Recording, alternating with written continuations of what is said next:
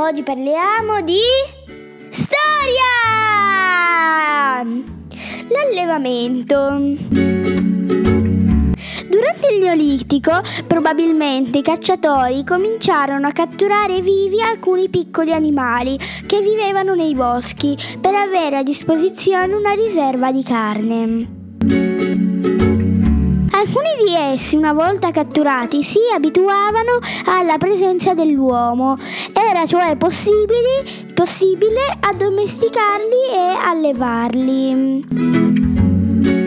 I primi animali a essere allevati furono le capre, le pecore, le mucche e i maiali. In un secondo tempo le oche, le anatre e le galline. L'allevamento fu una conquista molto importante. Grazie a esso l'uomo del Neolitico aveva sempre a disposizione cibo come carne, latte e uova e materiali da costruzione come pelli, lana e ossa. Alcuni animali inoltre potevano trasportare pesi e aiutare nel lavoro dei campi.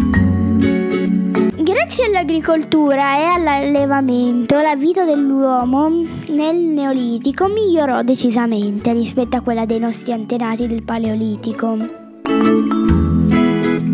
Amici, vi aggiungo un flash! Migliore amico dell'uomo. Il cane fu il primo animale a diventare amico dell'uomo. Lo aiutava nella caccia e a tenere lontani dagli accampamenti gli animali selvatici.